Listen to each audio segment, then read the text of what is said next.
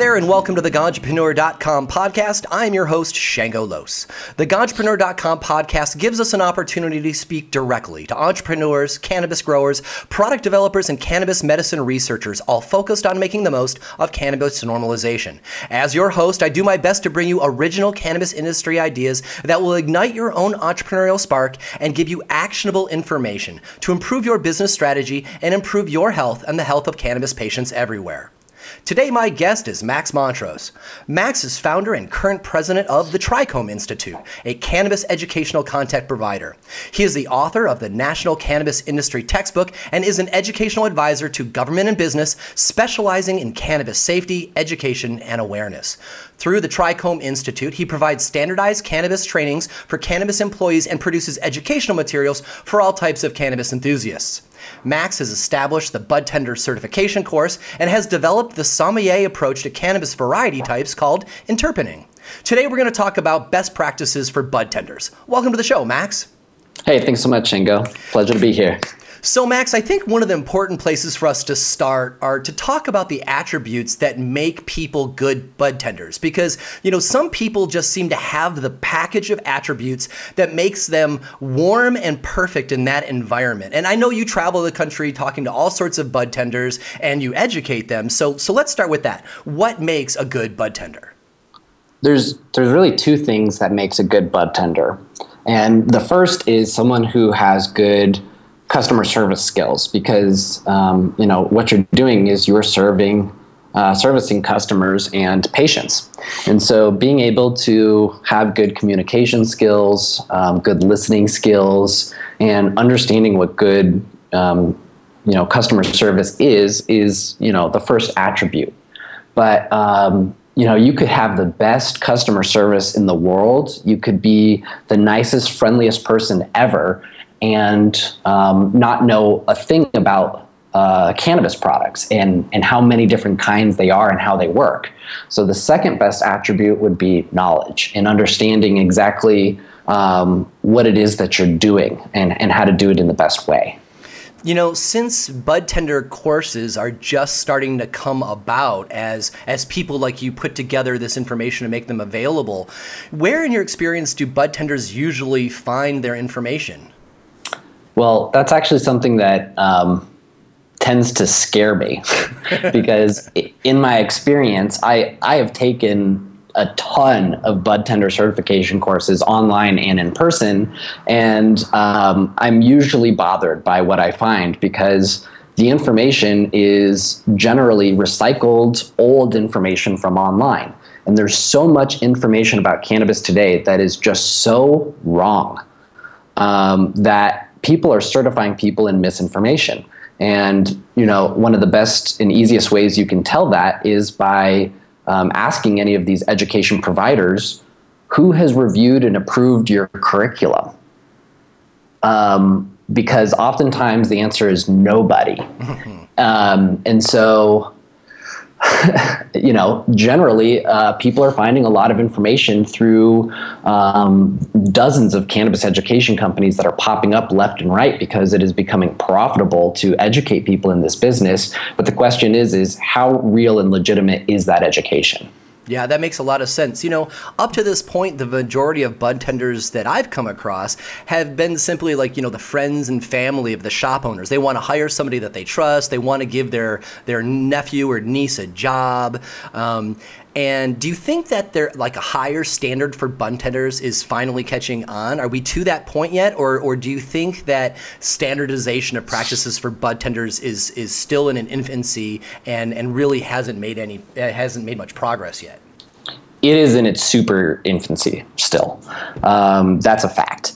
Uh, bud tenders are not looked at as um, as serious currently, but that's actually about to change.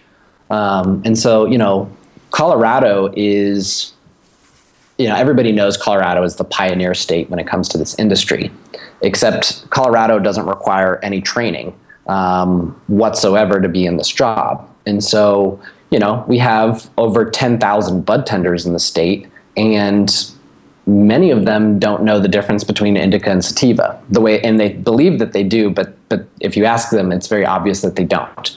Um, or I can't tell you how many people I've met who have no idea that edibles are a different drug than smoked flower or understand why CBD is different from THC. Um, and so, because businesses, um, you know, I, I, don't really see businesses in Colorado hiring friends and family. Um, they hire people for $9 an hour, $10 an hour, and there's just an enormous line of applicants out the door um, that doesn't really require much uh, care or training whatsoever. Gosh, all right. So I got to tell you, I'm really surprised to hear nine or ten bucks an hour. Um, out out here um, on the West Coast, you know, 15, 14 seems to be um, more um, what is typical. But that really goes to show how many people in Colorado really want to use the bud tending job as as a uh, entry path into the industry, where they're willing to work for near minimum wage just to get their foot in the door, and that makes sense, right? Because that can be a very um, you know, effective way to get in the industry. But but with so many people being uh, willing to work for less than they may make somewhere else, it kind of brings down the the rate of pay for everybody.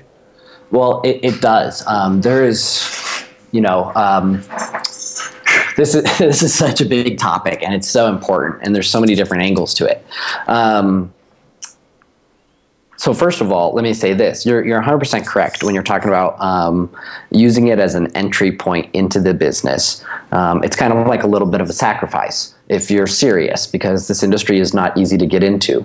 Um, and so, that being said, I started out as a bud tender for nine dollars an hour. And I now own multiple businesses in the industry. And I know a lot of people who started out as bud tenders who are really doing great with fantastic businesses. So it's definitely possible. Um, unfortunately, it depends on the business owner. And there are so many old school owners, you know, OGs who treat this business very different than kind of corporate business owners do. And so they really look at their bud tenders like tissue paper um, you just pull one out and get a new one, uh, and they're just ten bucks an hour, kind of a thing. It doesn't really matter. Like, why invest in their education? Why invest in their training? Which is really backwards thinking, because the dispensaries that do care, that do invest in their um, bud tenders training, they make better sales and are more profitable. And it's because people walk in, and people aren't stupid you can walk into one dispensary and see, okay, this is a shop where nobody has a clue what's going on, and therefore they don't feel safe purchasing products there.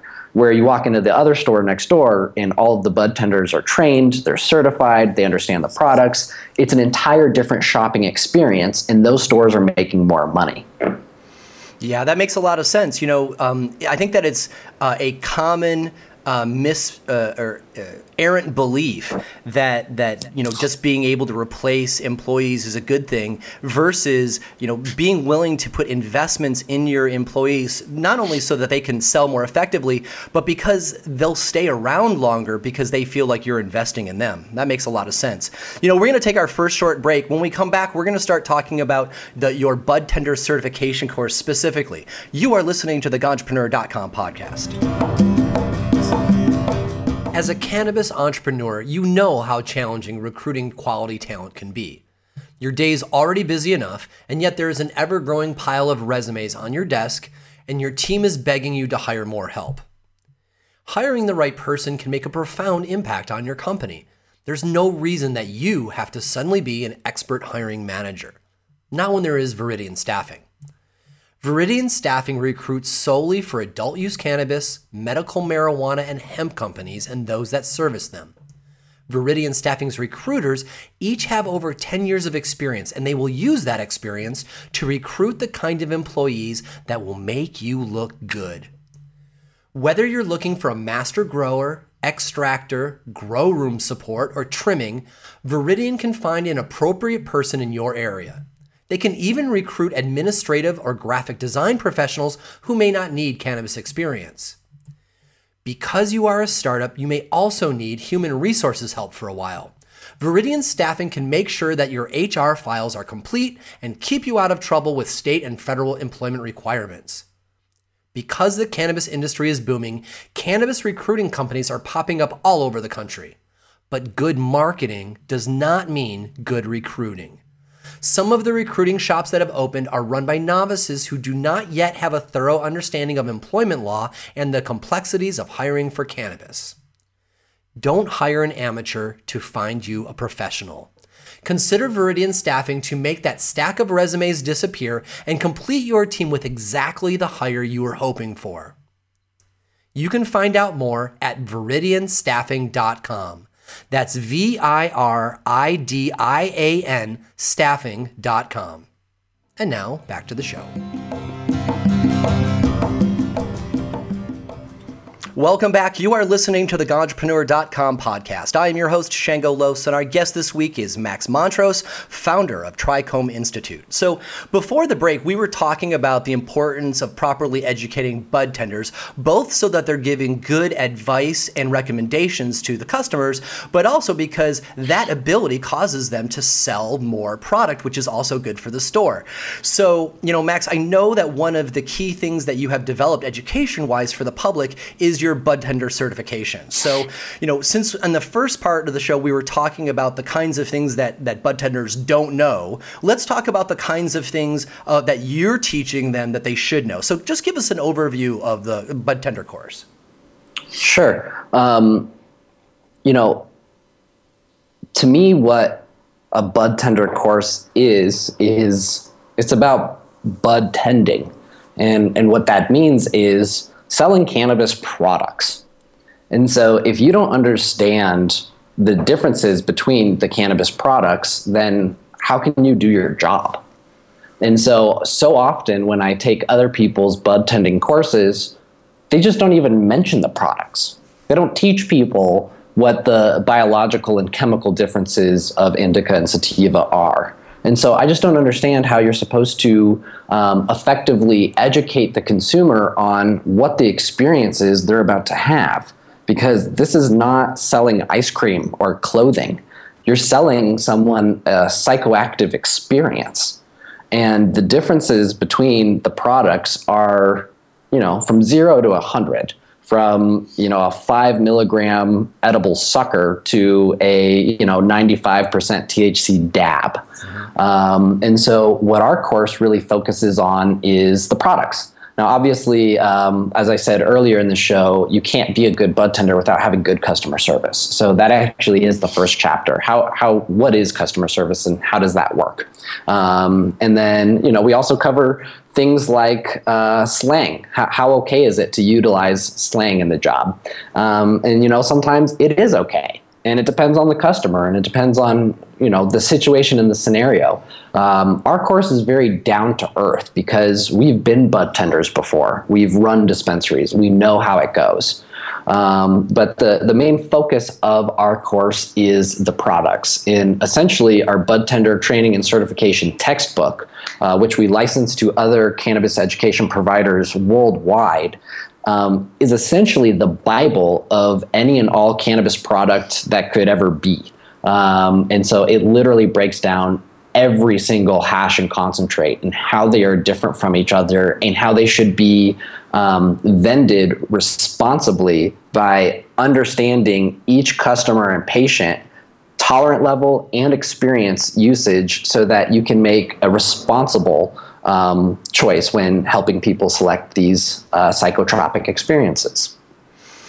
You know, that makes a lot of sense. You know, not only to have a standardized tome that everybody's working from so that as as new information comes out of the science you can simply upgrade the one book and it gets everybody on the same page.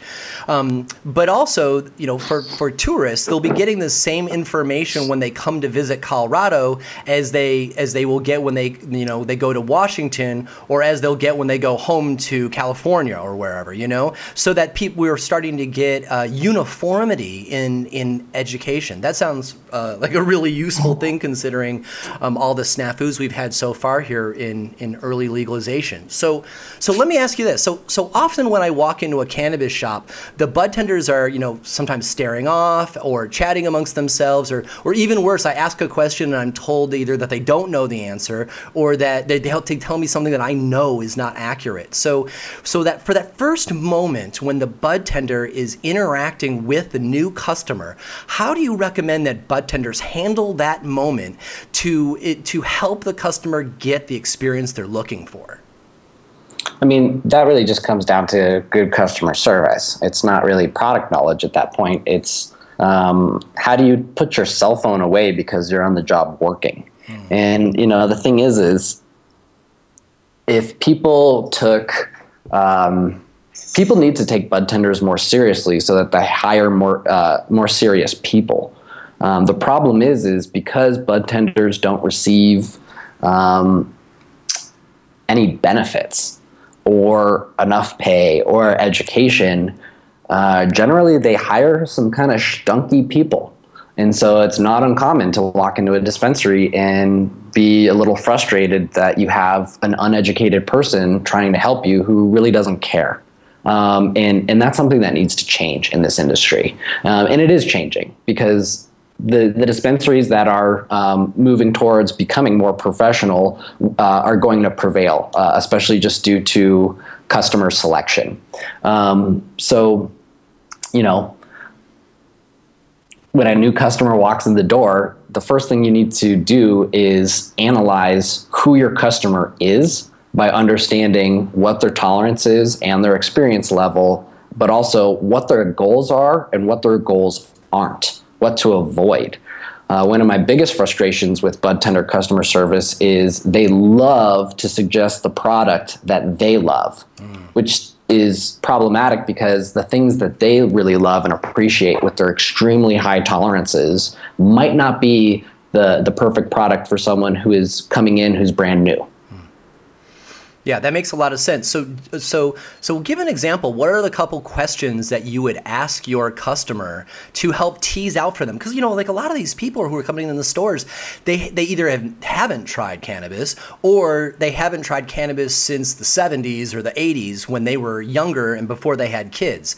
So, so what are kind of some some uh, questions that you can suggest to help bring that information out of the customer?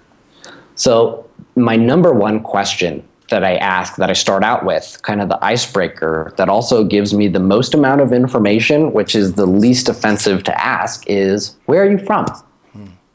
And the geography question is really incredible how much information you can get knowing where someone is from.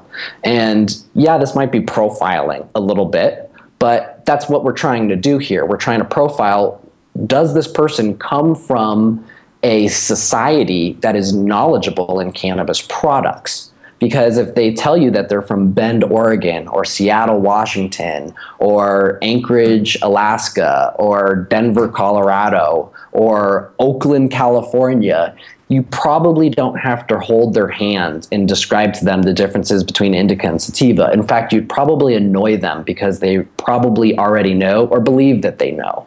Um, and so you know, if you find someone who's from a cannabis friendly geography, uh, you just automatically know that they probably know more than most, even if they are new to it. Um, but you, you, don't know that for sure because everyone's different. And so um, that's when you would, you know, go further in asking, well, are you someone who's really experienced in cannabis? And, you know, if they tell you yes, then um, you know that the kind of shopping experience they want is one where they they know what they're doing and they don't really need help unless they ask for it um, or, or for the guidance versus when someone says i'm from oklahoma or tennessee then you can say okay um, how familiar are you with cannabis? And based on what they say, you might be able to understand that um, they either need uh, more help or not. And so uh, I think that's a really good starting point. Yeah, I think that's true. And you know, another thing that I liked uh, while doing my research about the bud tender course that you put out is is the understanding of of you know kind of where you draw the line on how much education a bud tender should have to be able to you know offer these concierge level services you know because for example you know um, you know part of the ability to direct a customer to the right product would realistically involve understanding the different forms of THC and their effects the the other cannabinoids like CBD CBC CBN CBG and of course like THC to CBD ratios and how they work with different ailments in case the person is you know truly a patient. You know how much of that information do you think is necessary for the bud tender? You know, for the examples I gave, do you think they should know all of that? Or do you think that, you know, so long as they can gently direct you to, to products, that's enough for what they're being paid today? They ha- it has to be a gentle amount of the the very technical information um, for a few different reasons you know, when we're teaching bud tenders who specifically work in uh, medical dispensaries, the number one thing we train them is you can't give medical advice. N- not just because we think it'd be, it'd be, a good idea not to, because it's against the law and you yourself could get in trouble. Yeah. Not even just your shop. I mean, you can get in trouble. I have to remind bud tenders uh, from time to time that there are certain things that they do in this business that could have handcuffs thrown on them. And it's kind of like a little bit of a reality check because uh, sometimes they get a little jaded after three months being on the job and they think it's easy. Um, and so, you know, the most important thing is is you're not a doctor, and so when you're selecting medicine for someone, the way that you go about that needs to be careful and gentle. Um, that's just a reality. And so you can suggest to people things that you know based on quality trainings and personal experience. But um, you know, a lot of the times, understanding cannabinoid ratios doesn't really even matter unless you understand the endocannabinoid system. And then we're getting into medical science. And I've never met a bud tender in my life who has had any amount of medical training. Um, and so the Trichome Institute is not a medical training facility. We, we understand cannabis and, and what it does and how it works. And that's what a bud tender needs to know too. They need to know what cannabis is and how it works and recommend what is going to happen to a patient when they take these specific products.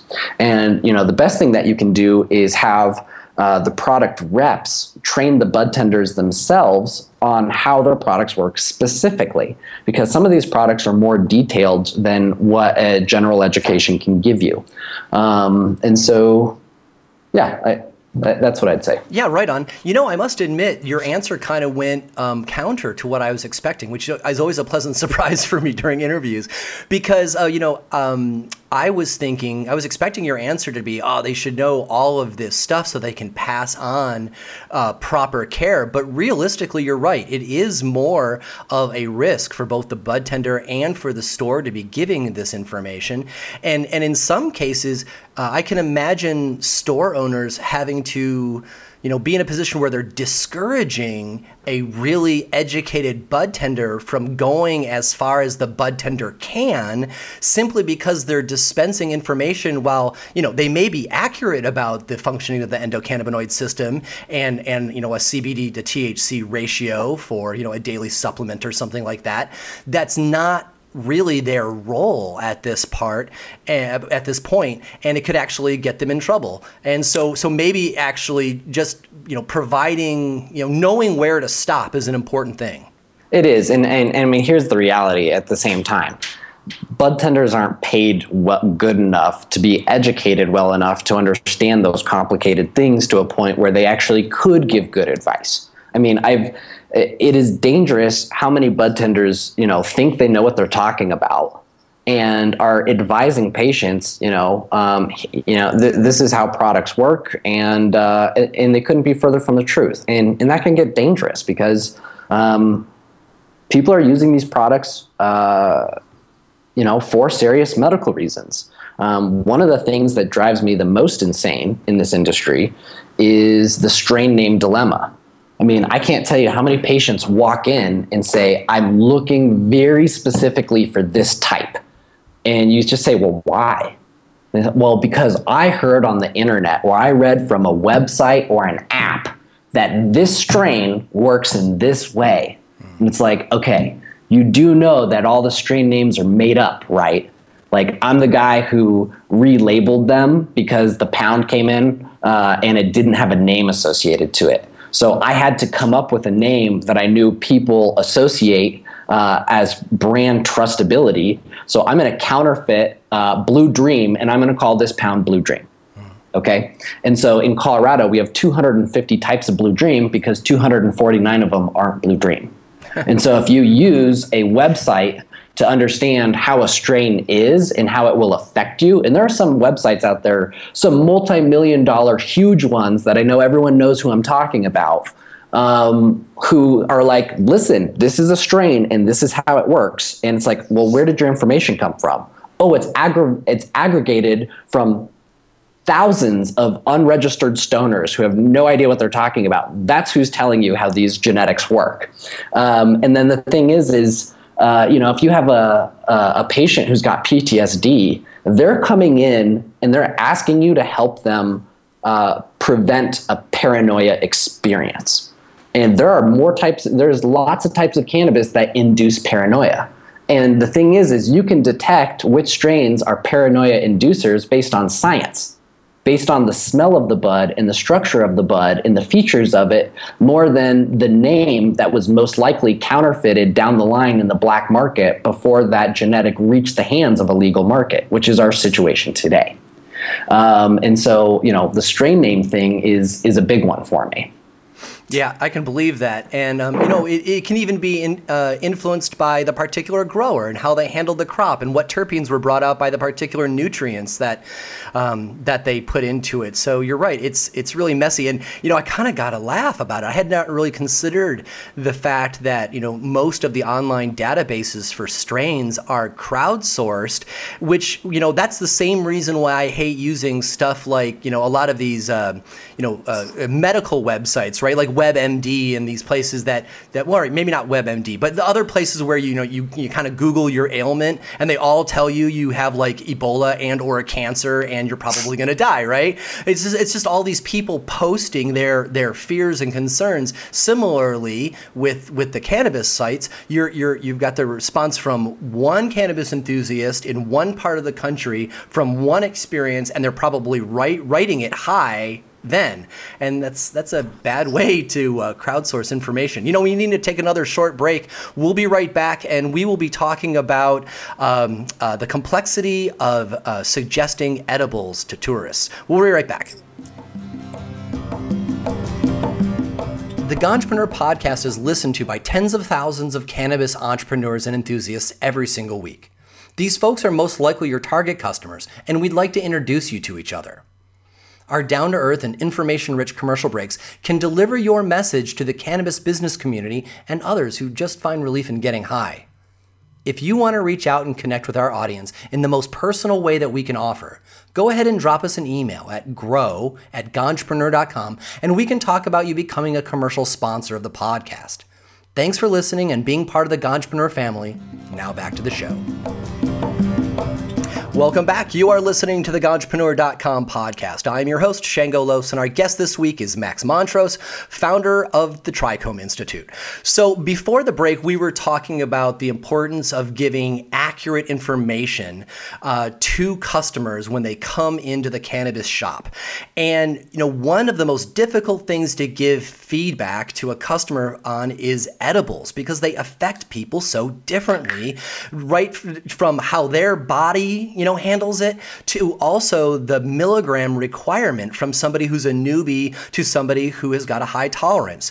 You know, what do you teach bud tenders, Max, so that they can give safe and reliable information to somebody who may be new to edibles?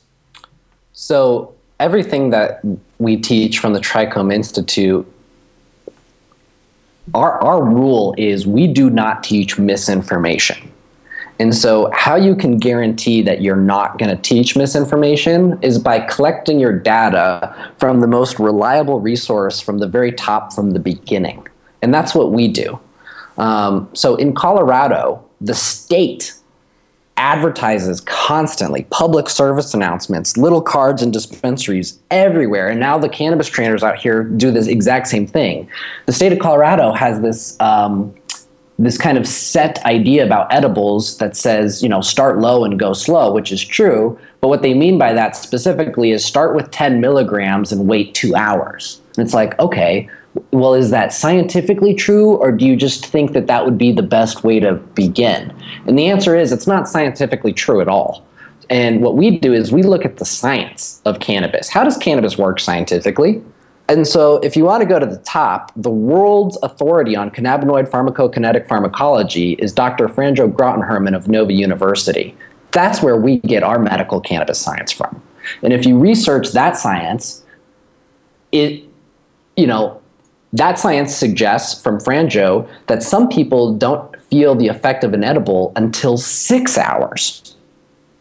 So if you were to, you know, use the Colorado recommendation 10 milligrams every two hours, if you're someone who is going to get obliterated from five milligrams, but you don't feel it in a six hour period, you're going to have 30 milligrams of uh, THC um, in the time period that uh, that you would wait to feel it, and then you're going to get the train wreck effect, which is the cars will stack up and hit you as the effect you know continues to hit you um, as the hours keep stacking. If that makes sense. Yeah, it creates a cascading effect. It does. It does. And so we don't say, um, you know, 10 milligrams in two hours. We say less than five milligrams and wait all day long. Because what what would it hurt if you didn't have a terrifying experience. Well, it would it, it would be a good thing if you didn't. Versus uh, the the opposite way. You can always eat more later. You can't take away what your stomach is digesting once you've eaten too much. And so we tell people to really take it easy.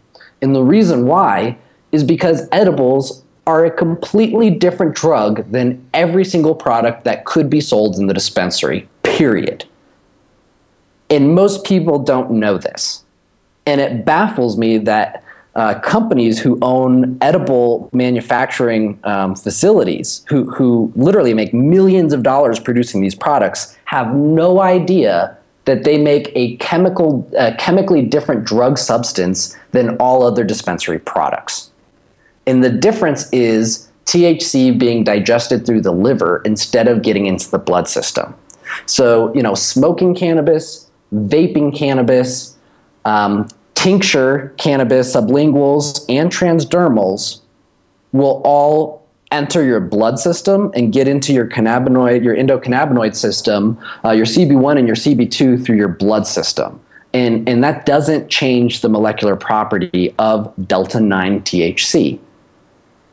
But delta 9 THC is not water soluble. And you are water yourself, and you excrete um, uh, extra chemicals through water bases. So your liver kind of has to make uh, delta 9 water soluble. And it does just that. It literally takes elements of the molecular chain and it rearranges the molecule so that it's a water soluble format. And the water soluble format and first metabolite of delta 9 is a different kind of psychoactive. It's 11 hydroxy THC, not delta 9 THC. And that molecule just so happens to work differently because it's a different molecule. It's unbelievably similar, unbelievably close. Um, like the difference between Oxycontin and oxycodone. You know what I mean? Mm-hmm. Um, it's just a little tweak. But that tweak makes a huge difference. And the difference is um, 11 hydroxy can become exponential. And what that means is your five milligrams could turn into an effect that's really more like 25 milligrams. And so if you eat a 100 milligram chocolate bar because you're from Oklahoma and your bud tender wasn't educated and didn't tell you you're not supposed to eat the whole damn thing, you're only supposed to eat a tenth of the bar. This is why the state of Colorado has a 400% increase in ER visits from edible hospitalizations specifically, and most specifically from out of town people people who aren't from cannabis geographies who don't know, and bud tenders who aren't explaining to them how this stuff works. And, and even though, you know, taking that much cannabis, you know, it's certainly not going to kill them. They are going to have a bad experience that may scare them off cannabis and might cause them to cause call the paramedics. But even though we know scientifically they're going to be fine, they're going to have a traumatic emotional experience, and we want them to avoid that. Yeah, and I'm going to touch on something that um, is is really serious and is another thing a lot of people don't really know, and it's something that the cannabis industry just needs to come to grips with because it's a reality. Unfortunately, 11 hydroxy more than delta 9 um, is it is it, it is a for sure thing that it's specific 11 hydroxy that has caused uh, more than just a few times in the state of Colorado. Um, uh, what do we call that? Uh, non permanent uh, edible induced psychosis. And you can um, actually read the reports of how old these people were, uh, the fact that they are cannabis users for years and years and years with highly developed tolerances, who, for whatever reason, bought a chocolate bar. And yes, we actually make medical cannabis chocolate bars in the state that are 500 milligrams. Jeez. 500.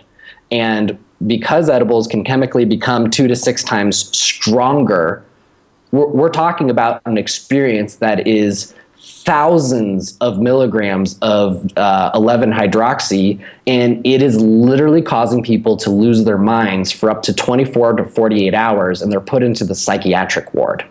And we did have one guy who uh, pulled out the gun and shot his wife, blew her brains out, and another guy who jumped off the balcony in the same week.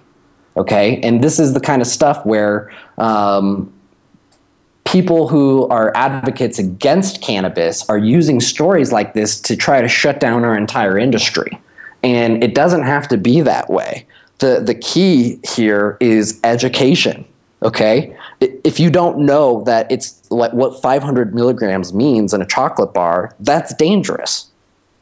Uh, you know, everyone, um, if I asked you, Shango, uh, if I said a pint of beer equals a glass of wine equals how much spirit, you would say a shot. Yeah. okay. But if I ask someone from Oklahoma or from, you know, anywhere else, even people from Denver, Colorado, okay, even even bud tenders, people who know weed and should know better. Yeah. should know better. Like, do you understand like uh, the ratio difference of edible milligrams? No, nobody does. Okay, this is where education is really, really critical. Uh, edibles are a serious thing, and that's why we take them seriously, and that's why we utilize science from the very, very top, and which is why all of our education is reviewed and approved by the highest authorities of cannabis law, science, and medicine and Max, nobody wants to hear the story that you just said. You know, I mean, I'm yeah. thinking about the ramifications, and like I can I can imagine the audience shaking their head, and some people getting pissed at you for saying this. But but that's the problem with the story that you're you're you're bringing out because those of us who are cannabis enthusiasts a, we don't want to believe what you're saying, and B, we don't want the the prohibitionist folks to be able to use that kind of a story against the industry, but we are in a brand new day of people using cannabis, and obviously, we're going to learn more about uh, cannabis use as suddenly all these new people are using it. And so, a story like you're saying, if, if it gets play from the prohibitionists, all of us enthusiasts are going to go, oh, that's BS studies, and you can't believe them because they just, you know, they were brought up on DARE. And then, then people on our side, we just want you to shut the hell up because we don't want you to ruin ruin the industry by suddenly, you know, creating a situation where cannabis can be called dangerous. But really, the heart of the matter is that uh, as a society and as a culture, we are becoming reintroduced to this powerful herbal supplement in our lives and really talking about this so that we all can have the proper education while hard is something that we have to do. Yeah, and let me let me just put it to you this way. I didn't believe this edible induced psychosis thing. And when I was actually working with the health department, I kept telling them that they're all crazy and out of their minds, and this is just um, this is just uh, propaganda rhetoric. This is reefer madness shit. But the reality is is I did the research myself and I looked into it and I read the hospital reviews and I read the bios on who these people were and how experienced with cannabis they were. And I read the things that they were saying during their um, non-permanent psychosis. And i think that's another important part. You're not going to go crazy forever. You could either have the worst experience ever you could either pass out and wake up the next day fine um, but it is people who are um, kind of their brains are more set up for psychosis, where edibles just kind of snap the the the point that kind of keeps them in line. But it, it isn't forever. But the thing is, is it is real and true. And guess what else is real and true?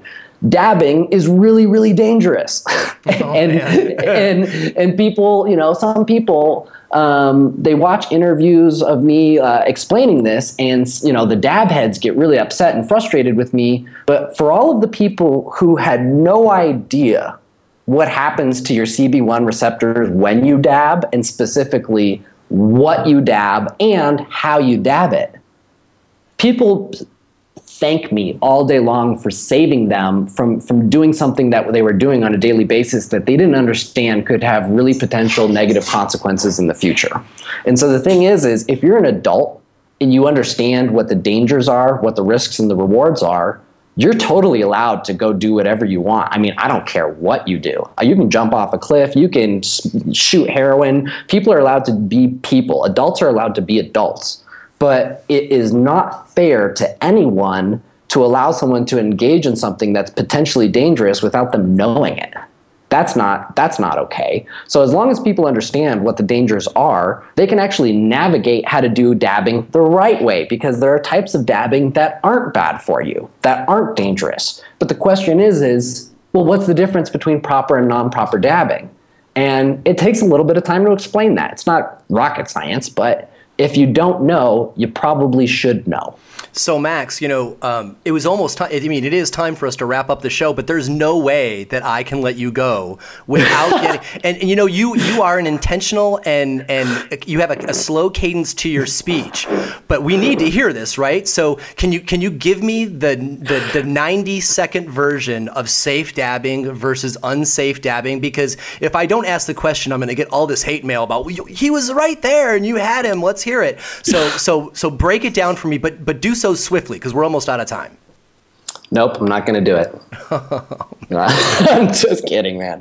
Um, uh, one thing I'll say is uh, there's so much to know. Like it's more than edibles. It's more than dabbing. Um, I have literally published four textbooks worth of information that people should probably know. And um, how we update people on how this stuff is coming out and when it's coming out is by signing up on um, our email listing on our webpage because we're constantly updating education and our education is constantly getting better. So um, when a lot of this online stuff is coming out, I'd love to inform people when that is. So uh, if people want to stay up to date with this kind of stuff, um, I highly recommend our newsletter, especially because every newsletter we send out, we give free articles and free videos of me explaining things like this from time to time to make uh, to make it interesting. Um, but so that we don't piss off any viewers, the the difference between safe and unsafe dabbing is is what you're dabbing and how you dab it. And so um, there actually is no science that heating up a titanium nail um, doesn't produce off gases of titanium when inhaling the soft metal. Um, and a lot of people will say, well, you know, the titanium is um, medical grade titanium. And it's like, great. When they put medical grade titanium into your body, do they heat it up as a soft metal thousands of times over and over again? And do you inhale the vapor off of it? No. Okay, so we don't know that um, heating little pieces of metal and smoking off them aren't dangerous. But I've actually seen people dab with paper clips when they couldn't find another tool to use. Well, paper clips are really soft aluminum, and aluminum is a neurological retardant. So if you're pressing aluminum to a hot plate and sucking off of that, oh, it, you are damaging your brain um, in a really heavy way. Um, the other thing are the parts per million. Um, and in Colorado, we have an accepted uh, legal limit of 800 parts per million of flammable uh, um, uh, BHO, uh, butane. Okay, so it is okay to have 800 parts per million of a flammable gas uh, that you literally suck through your uh, cerebral cortex via dabbing.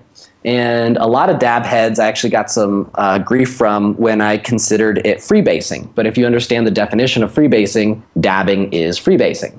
Um, and so, you know, you're not just freebasing cannabinoids, you're freebasing a lot of toxic crap. And a lot of people don't know that um, uh, CO2 favors pesticides and fungicides more than it does cannabinoids. Hmm. And so, because pesticides and fungicides are unregulated and people are dumping gallons of toxic chemicals on flowers, which really maintain them through the sticky trichomes, when you concentrate that that just know that we're already sometimes the grows already spray more than four times the legal EPA limit for what we consider for food on cannabis, which you smoke. And then when you concentrate that, it sometimes can become 10, 10 times uh, higher. So four times times 10 times, we're talking about 100 times more uh, bigger than the EPA limit of poisons that you're now freebasing.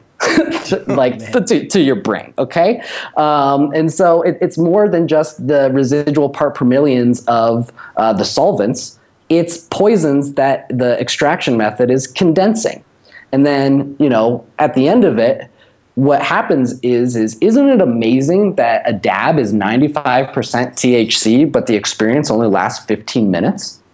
Well, why is that?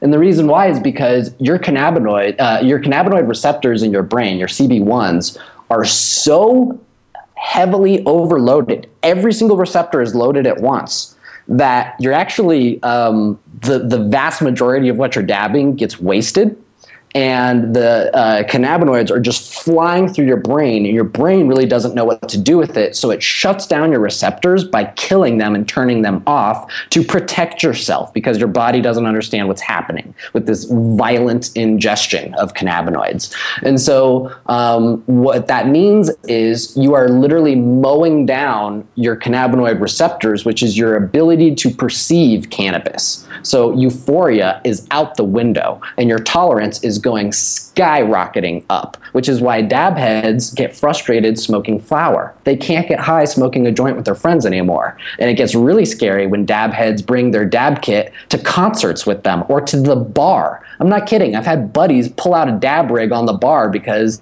that's their only method of getting off at this point because um, they've mowed down their ability to perceive cannabis in a in a in a more gentle way, um, and so. uh, that's kind of that's heavy. I think yeah. that's heavy. Yeah, um, that is really heavy. Yeah, and, and, you know, you're I can imagine that you're kind of splitting the audience, you know, into to one group who are feeling liberated by the information that you're providing, and then the other part that you're really pissing off because you sound like a DARE ad, right? But I, you know, I know you to be a very dedicated cannabis lover who want who understands the medicinal benefits, and actually, you just want people to use it right, and this is information that is not getting spread around, and this is why we had you on the show. I appreciate that. And so before I piss everyone off, I'll just say that there is an okay and a proper way to dab, and that's more of your um, your rosin um, things that cannabis that wasn't spray, sprayed with chemicals, organic cannabis that was extracted with a non-solvent, so you've got 0.00 part per million, and you dab glass on glass. Period if you're if you've got a glass dab rod and you got a glass nail and you're using a really clean extract that has no residual solvents or poisons, what's the problem? There isn't one. Okay, so if you're gonna be a dabber and that's boutique and you ex- and love that experience, you should do that. And also, some really critical medical patients benefit from dabbing. People who have MS, whose bodies become so constricted uh, with their brain lesions firing off that they don't have enough time to sit there and smoke a bowl or smoke a joint because they can't move. They're physically stuck. I've actually given my own MS patients, I've put the rig up to their lips, and if they can at least inhale that amount of medicine that it works that fast their bodies relax instantly. And, and they're almost i mean whatever their problem is is solved at the snap of a finger because it's a dab okay? And so um, and this is america. People should have a free choice. Uh, it would suck if all beer was only 3.2% okay? Um, so some people like whiskey and the harder stuff. So take a dab. I just want you to know the difference between positive dabbing and uh, potentially really dangerous dabbing, and, and that's all. Right on, Max. Well, I'm really glad that there's somebody like you willing to to say the hard stuff, who's putting together the curriculum for bud tenders around the country. Thank you so much for being on the show, Max. Thank you, Shango. I really appreciate it. Max Montrose is the founder and president of the Trichome Institute. You can find out more at trichomeinstitute.com. And I really do recommend that you go to check out the website. Um, not only can you uh, sign up for the newsletter that Max was talking about, where you can get updated information like the surprising things he's been saying during this third part of the show, but also we never got a chance to talk about the um, uh, Entrepreneur uh, sommelier certification pro, uh, program that he offers where you study terpenes intensely and you approach it as a wine connoisseur. It's, a, it's really interesting stuff, and it's there on the website at trichomeinstitute.com. You can find more episodes of the Ganjapreneur podcast in the podcast section at ganjapreneur.com and in the Apple iTunes Store. On the ganjapreneur.com website, you will find the latest cannabis news, product reviews, and cannabis jobs updated daily, along with transcriptions of this podcast. You can also download the ganjapreneur.com app in both iTunes and Google Play. For info on me and where I will be speaking, you can go to shangolos.com. Do you have a company that wants to reach our national audience of cannabis enthusiasts? Email grow at ganjapreneur.com to find out how. Today's show is produced by Michael Rowe. I'm your host, Shango Los.